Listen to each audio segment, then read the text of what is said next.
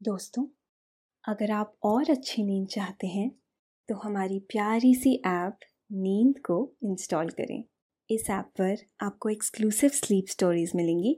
Install करने के लिए आप हमारी वेबसाइट नींद डॉट ऐप पर ज़रूर आइए। नमस्कार, मैं हूँ पायल। आज सुनिए कहानी स्नो वाइट और सात बौने। एक राजकुमारी थी। उसका नाम था स्नो वाइट उसकी सौतेली माँ उसे बहुत तकलीफ़ देती थी। उसकी सौतेली माँ के पास एक जादुई आईना था। वह आईने से पूछती कि दुनिया में सबसे सुंदर कौन है? जादुई आईना कहता महारानी, आप। लेकिन एक दिन आईने से जब उसने पूछा तो आईने ने कहा स्नो वाइट। उसकी इस बात से महारानी बहुत गुस्सा हुई।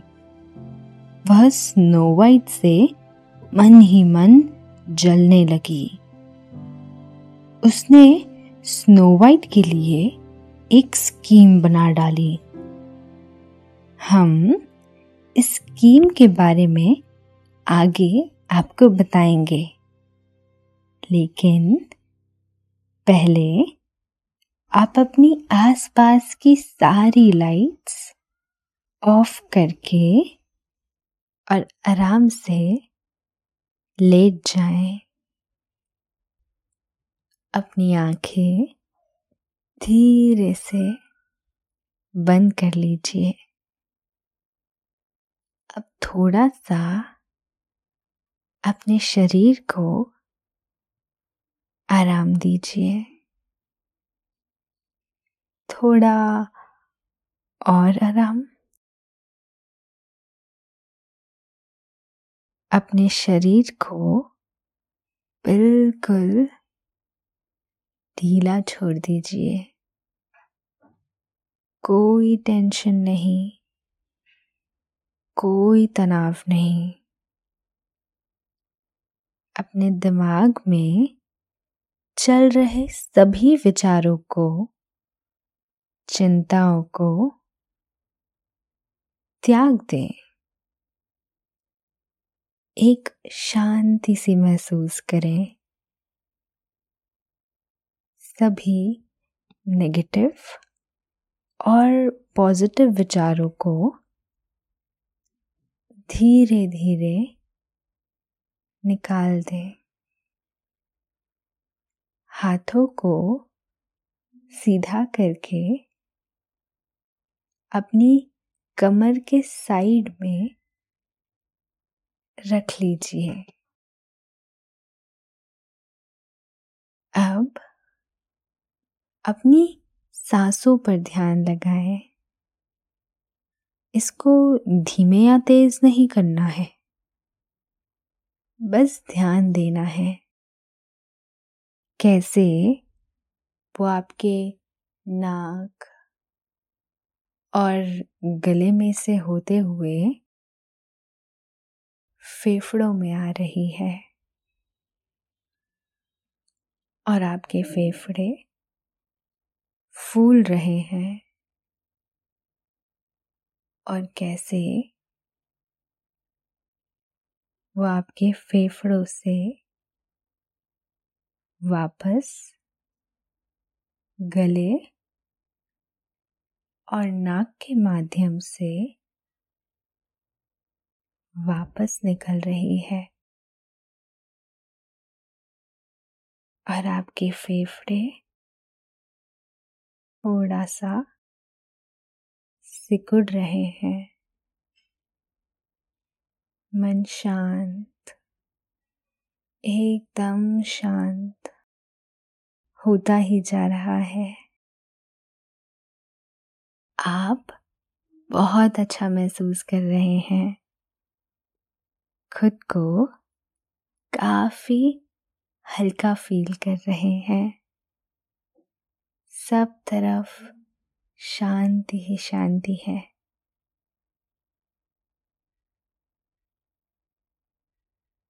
सुकून है। खामोशी है।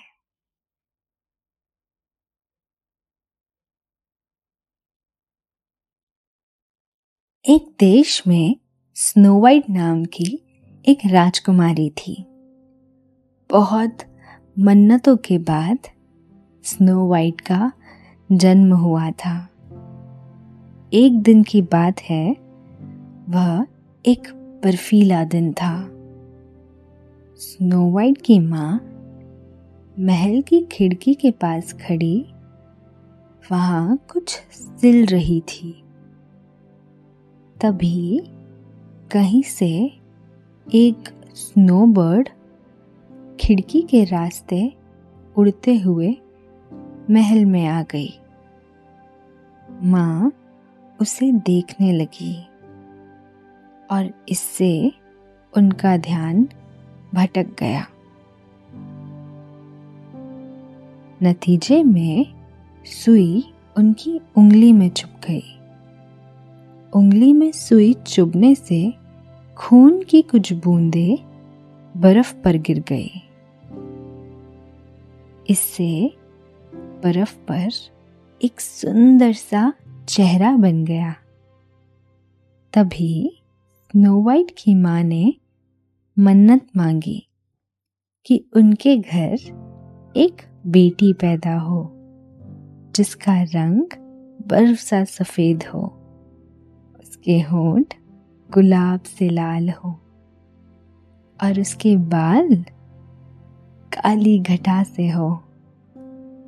इस मन्नत के नौ महीने बाद उन्होंने एक बच्ची को जन्म दिया। वह बच्ची वाकई में बरसी गोरी थी, इसलिए उसका नाम स्नो वाइट रखा गया। स्नो वाइट के पैदा होने के कुछ दिनों बाद माँ और उसका साथ छूट गया। अपने आखिरी समय में उन्होंने स्नो वाइट के पिता से वादा लिया कि वह स्नो वाइट के लिए एक अच्छी सी माँ लाएँगे और उसका पूरा ख्याल रखेंगे। पत्नी से किए गए वादे के मुताबिक स्नो वाइट के पिता ने दूसरी शादी कर ली। इस तरह स्नो वाइट की सौतेली माँ महल में आ गई। स्नो वाइट की नई माँ काला जादू जानती थी।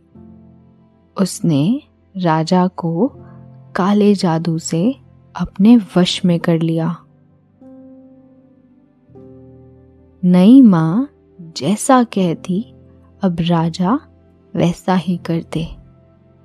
धीरे धीरे नई माँ ने राज्य की सारी सत्ता अपने हाथों में ले ली। स्नो वाइट के पिता अब सिर्फ़ नाम के राजा रह गए थे। स्नो वाइट की नई माँ के पास एक सच बोलने वाला जादुई आईना भी था। वह जब कमरे में अकेली होती तो अक्सर उससे पूछती, बता मेरे जादुई आईने इस दुनिया में सबसे सुंदर कौन है? जवाब में जादुई आईना हमेशा कहता, दुनिया में सबसे सुंदर आप हो। आप जैसा सुंदर और कोई नहीं। आईने के इस जवाब से रानी बहुत खुश हो जाती। नतीजा यह निकला कि धीरे धीरे उसमें गुरूर बढ़ता गया। उसने मन में यह स्वीकार कर लिया कि कोई और उस जैसा सुंदर हो ही नहीं सकता। गुजरते समय के साथ स्नो वाइट बड़ी होती जा रही थी। जैसे जैसे वह बड़ी हो रही थी उसकी खूबसूरती में भी निखार आता जा रहा था। एक दिन नई माँ ने जादुई आईने से पूछा, बता जादुई आईने, दुनिया में सबसे सुंदर कौन है? उसे यकीन था कि हमेशा की तरह जादुई आईना उसका ही नाम लेगा और वह एक बार फिर संतुष्ट होगी। कि अभी भी वही पहले नंबर पे है। लेकिन हालात बदल गए थे। जादुई आईने ने कहा, दुनिया में सबसे सुंदर स्नो वाइट है। यह सुनकर रानी के मन में स्नो वाइट के लिए जलन पैदा हो गई। उसे यह मंजूर ही नहीं था कि कोई और उसका यह मुकाम छीने। वह हमेशा नंबर वन बने रहना चाहती थी। उसने स्नो वाइट को रास्ते से हटाने की एक स्कीम बना डाली। इस काम का जिम्मा उसने अपने एक विश्वसनीय सिपाही को सौंपा। सैनिक स्नो वाइट को लेकर जंगल चला गया। इससे पहले कि वह वहाँ स्नो वाइट पर तलवार उठाता, स्नो वाइट का मासूम और निश्चल चेहरा देखकर सैनिक का दिल पिघल गया। उसने तलवार मियान में वापस डाल ली। सिपाही ने स्नो वाइट को उसकी सौतेली माँ के इरादे के बारे में सब कुछ साफ़ साफ़ बता दिया। उसने स्नो वाइट से कहा कि वह कहीं चली जाए और फिर कभी महल में लौट कर ना आए। सिपाही महल लौट आया और उसने एक मरे हुए जानवर का दिल उसकी सौतेली माँ को दिखा दिया। उसकी माँ संतुष्ट हो गई। उधर स्नो वाइट जंगल में भटक रही थी। दिन भर भटकने के बाद शाम को वह एक पहाड़ी के पास पहुँच गई। वहाँ उसने एक छोटा, सुंदर सा घर देखा। स्नो वाइट ने घर के दरवाजे पर हल्के से दस्तक दी। किसी ने दरवाज़ा नहीं खोला। न ही अंदर से किसी की आवाज़ आई। उसने कुछ देर इंतज़ार किया। जब किसी ने दरवाज़ा नहीं खोला तो उसने दरवाजे को हल्का सा धक्का दिया और वह खुल गया। वह डरते डरते घर के अंदर चली गई। अंदर जाकर उसे बहुत अच्छा लगा। घर बहुत सलीके से सजा हुआ था। लेकिन उसे वह देखकर हैरानी हुई कि घर का हर सामान बहुत छोटा छोटा सा था। वह टहलते हुए एक दूसरे कमरे में चली गई। वहाँ एक छोटी सी मेज पर बहुत सारा खाना और फल रखा हुआ था। वह दिन भर की भूखी और थकी थी। उसने वह सारा खाना और फल खा लिया। पेट भरने के बाद उसे नींद आने लगी। उसने एक कमरे में देखा कि वहाँ सात पलंग बराबर से बिछे हुए थे। उन पर बहुत मुलायम बिस्तर भी बिछा हुआ था। उनमें से एक पलंग पर वह सो गई। शाम होने के बाद सात बौने घर लौटे। यह घर उन्हीं का था, जिसमें स्नो वाइट सो रही थी। अपने घर का दरवाज़ा खुला देखकर वह हैरान रह गए। अंदर गए तो उनकी हैरानी परेशानी में बदल गई। उनका सारा खाना गायब था। वह बेडरूम में गए तो वहाँ उन्हें कोई सोता हुआ दिखा। वह अंदर से डर गए और भाग खड़े हुए। उसके बाद उन्होंने फिर हिम्मत जुटाई और अंदर गए। डरते डरते उन्होंने पलंग पर देखा। स्नो वाइट को देखकर उनका डर दूर हो गया।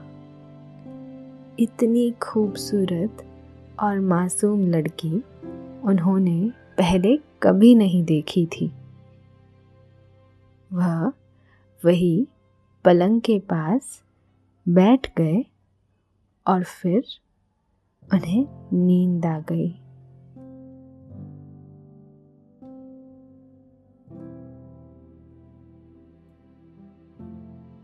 सुबह स्नो वाइट की नींद खुली। वह जब बिस्तर से उतरी, उसने देखा कि उसके पलंग के चारों तरफ़ सात बोने सोए हुए हैं। वह उन्हें देखकर डर गई। डर के मारे उसके मुँह से चीख निकल पड़ी। उसकी चीख सुन सातों बौने भी जाग गए। नो वाइट ने डरते डरते पूछा तु, तु, तुम लोग कौन हो? सातों बौनों ने एक साथ कहा हम इस घर के मालिक हैं। तुम कौन हो? स्नो वाइट ने उन सातों बोनों को अपने बारे में बताते हुए अपनी पूरी आप बीती सुना दी। उसने यह भी बताया कि वह किसी तरह से उनके घर में पहुँच गई।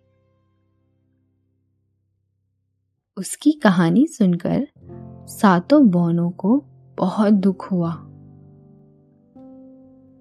उन्होंने स्नो वाइट को अपने घर में पनाह दे दी। इस तरह से स्नो वाइट बोनों के साथ उनके घर में रहने लगी। सातों बोने दिन में जंगल में काम पर चले जाते। स्नो वाइट घर पर ही रहती। वह घर की साफ़ सफ़ाई करती। इसके बाद वह खाना पकाती। सातों बौने बहुत खुश थे। स्नो वाइट भी उनके साथ बहुत खुश थी। दूसरी तरफ़ स्नो वाइट की सौतेली माँ का हौसला काफ़ी बढ़ गया था। उसने उसके पिता को कैद कर दिया। इसके साथ ही वह पूरे राज्य की महारानी बन बैठी। राज्य की जनता उसे महारानी मानने को तैयार नहीं थी। लेकिन वो सब लोग उसके सिपाहियों के जुल्म के आगे बोलने की हिम्मत नहीं जुटा पाते थे। जब उसने राज्य पर नियंत्रण कर लिया तो उसे अपने जादुई आईने का ख्याल आया। वह अपने कमरे में गई और जादुई आईने से पूछा, बता मेरे जादुई आईने, इस दुनिया में सबसे सुंदर कौन है? हमेशा सच बोलने वाले आईने ने कहा, दुनिया में सबसे सुंदर है पहाड़ों के पास सात बौनों के घर में रहने वाली स्नो वाइट। आईने की बात सुनकर स्नो वाइट की सौतेली माँ को बहुत गुस्सा आया। वह समझ गई कि उसके सिपाही ने उसके साथ दगा किया है। उसने उस सैनिक को खत्म कर दिया। महारानी ने खुद स्नो वाइट को रास्ते से हटाने की ठानी। अगले दिन महारानी ने एक बुढ़िया का भेस धरा और सात बोनों के घर पहुंचकर दरवाज़ा खटखटाने लगी। उस वक्त स्नो वाइट घर पर अकेली थी। उसने दरवाजे पर दस्तक सुनकर दरवाज़ा खोल दिया। बुढ़िया के भेस में वह अपनी सौतेली माँ को पहचान नहीं सकी। बुढ़िया बनी सौतेली माँ बोली, मैं कंघी बेचने वाली हूँ। एक कंघी खरीद लो। स्नो वाइट ने एक कंघी पसंद की। तो बुढ़िया बनी सौतेली माँ ने कहा, आओ, तुम्हारे घने बाल सवार लूँ। स्नो वाइट खुशी खुशी मान गई।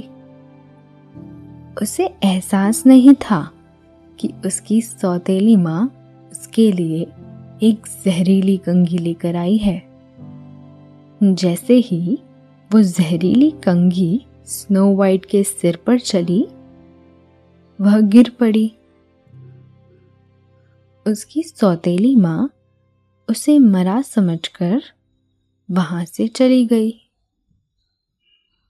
पर स्नो वाइट मरी नहीं थी, वह सिर्फ़ बेहोश हुई थी। कुछ ही देर में सात बौने घर लौट आए। उन्होंने स्नो वाइट को ज़मीन पर बेहोश पड़े देखा। उन्होंने उसके सिर पर फंसी कंघी को निकाल दिया। कंघी निकालते ही स्नो वाइट फिर से होश में आ गई। पूछने पर स्नो वाइट ने सातों बोनों को पूरा वाक्य सुना दिया। बौने जान गए कि वह ज़रूर स्नो वाइट की सौतेली माँ ही थी, जो उसे यहाँ मारने आई थी। उन्होंने किसी भी अजनबी के लिए स्नो वाइट से घर का दरवाज़ा खोलने से मना कर दिया। महल पहुंचकर स्नो वाइट की सौतेली माँ ने जादुई आईने से फिर पूछा बता जादुई आईने, दुनिया में सबसे सुंदर कौन है?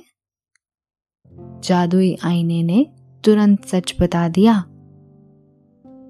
पहाड़ के पास सात बोनों के घर रहने वाली स्नो वाइट है।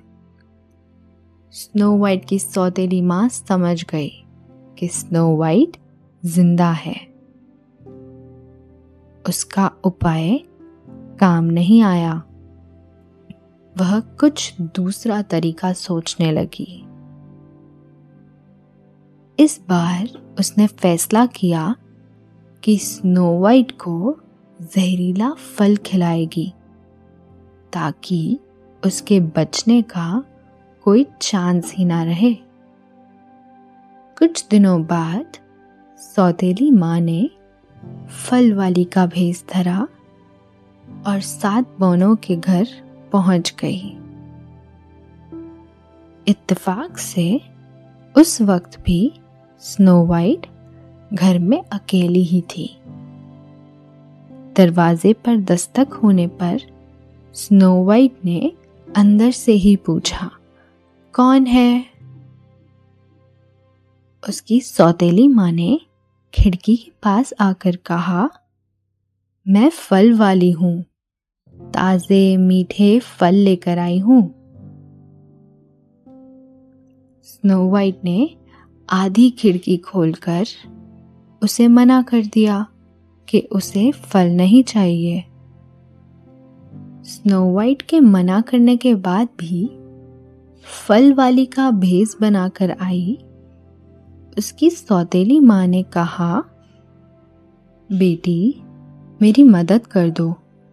आज मेरा एक भी फल नहीं बिका है।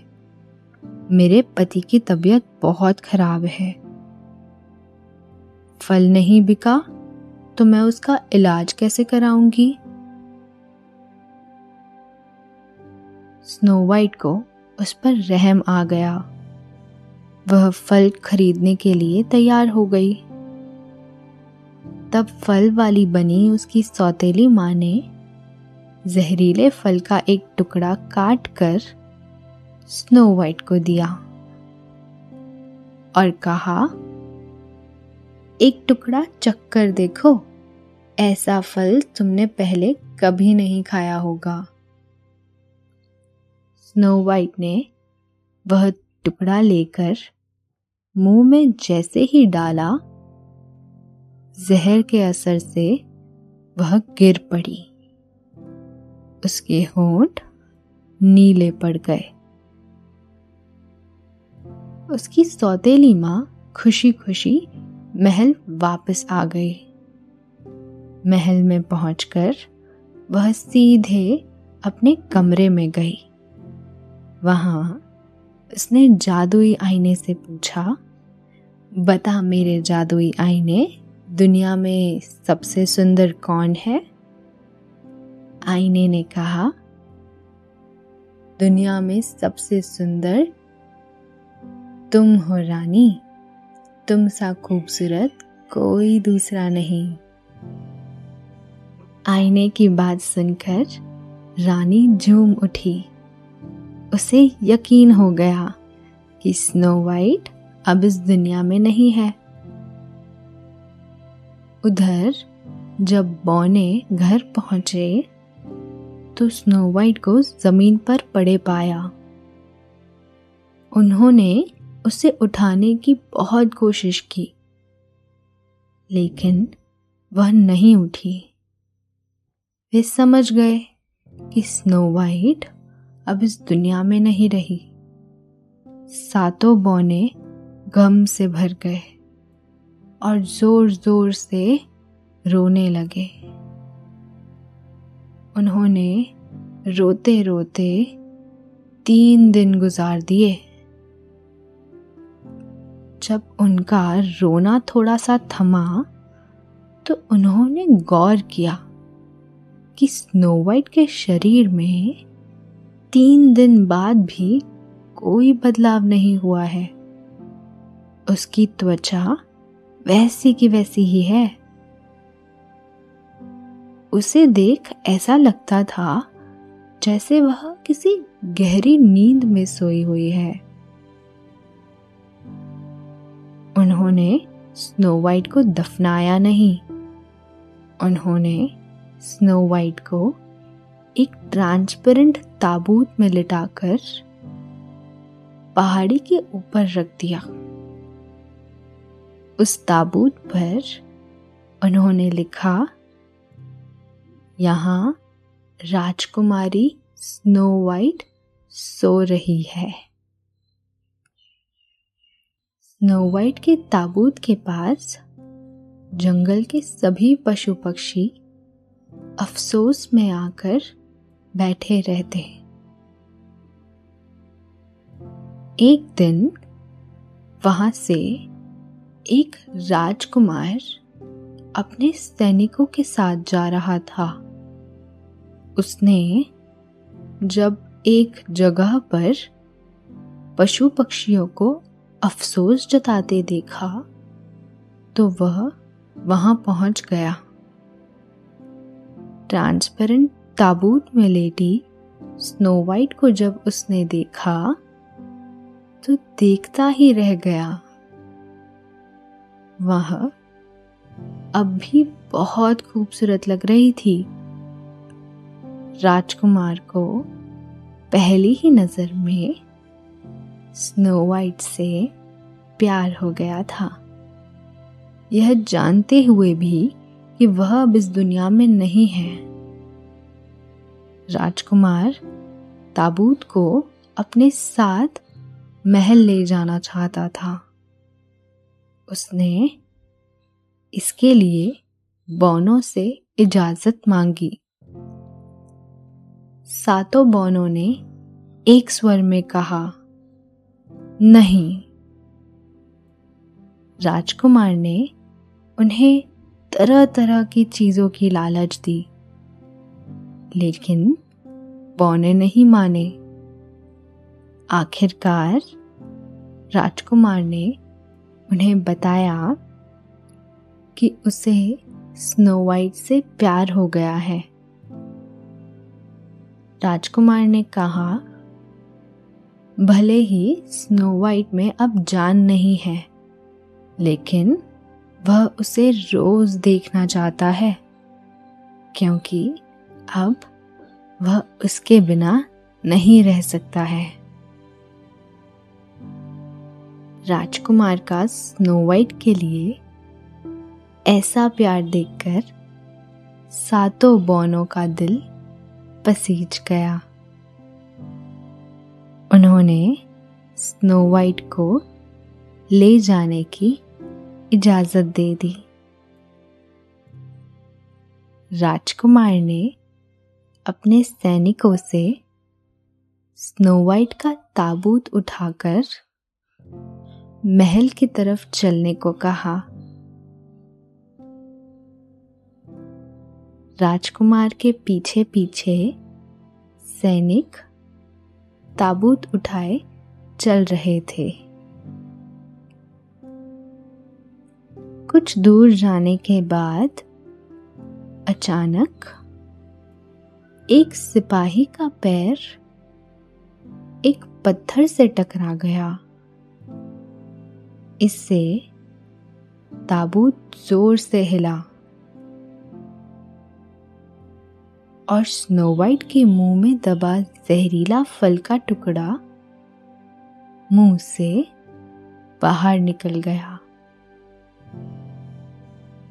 ठोकर लगने और ताबूत के हिलने से सैनिक घबरा गए। उन्होंने ताबूत को ज़मीन पर रख दिया ताकि ठीक तरीके से उसे फिर से उठाकर चल सके। राजकुमार भी रुक गया और ताबूत के पास आ गया। वह स्नो वाइट को देखने लगा। वह स्नो वाइट को जी भर के देखना चाहता था। उसने ताबूत के ऊपर से कांच हटवा दिया। राजकुमार ने जब करीब से स्नो वाइट को देखा तो उसकी सुंदरता देख खुद को रोक नहीं पाया। और राजकुमार ने स्नो वाइट के माथे को चूम लिया। जैसे ही राजकुमार ने स्नो वाइट के माथे को चूमा, स्नो वाइट ने आँखें खोल दी। उसे ज़िंदा देख राजकुमार बहुत खुश हुआ। उसने स्नो वाइट को बताया कि वह उससे बहुत प्यार करता है। और इसीलिए वह उसके ताबूत को महल ले जा रहे थे। अब वह उसके साथ शादी करना चाहता है। स्नो वाइट ये जानकर बहुत खुश हुई के मरा होने के बावजूद राजकुमार उससे प्यार करने लगा था। उसने राजकुमार के शादी के प्रस्ताव को मान लिया। लेकिन उसने एक शर्त रखी कि वह अपने पिता की अनुमति से ही शादी करेगी। तभी एक सैनिक ने बताया कि उसकी सौतेली माँ ने उसके पिता को बंदी बना लिया है और उसने पूरे राज्य पर कब्जा कर लिया है। यह बात सुनकर स्नो वाइट दुख के मारे रोने लगी। राजकुमार ने उसे दिलासा दिया कि वह उसके पिता को उसकी माँ के चंगुल से आज़ाद कराएगा। राजकुमार ने उसकी माँ के राज्य पर हमला कर दिया। युद्ध में उसकी सौतेली माँ की फौज हार गई। सौतेली माँ राज्य छोड़कर भाग गई स्नो वाइट के पिता को कैद से छुड़वाया गया। इसके बाद राजकुमार ने उनसे स्नो वाइट से शादी करने की इजाज़त मांगी। राजा ने इजाज़त दे दी। इसके बाद उनकी धूमधाम से शादी हुई। इस शादी में सातों बौने भी शामिल हुए और स्नो वाइट राजकुमार के साथ हँसी खुशी रहने लगी। इस तरह यह कहानी खत्म हुई। और अब आपके सोने का वक्त हो रहा है। आपकी आँखों में नींद भरती जा रही है। निंदिया रानी चिपके चिपके आपकी आँखों में समाती जा रही है। और आप सो गए हैं।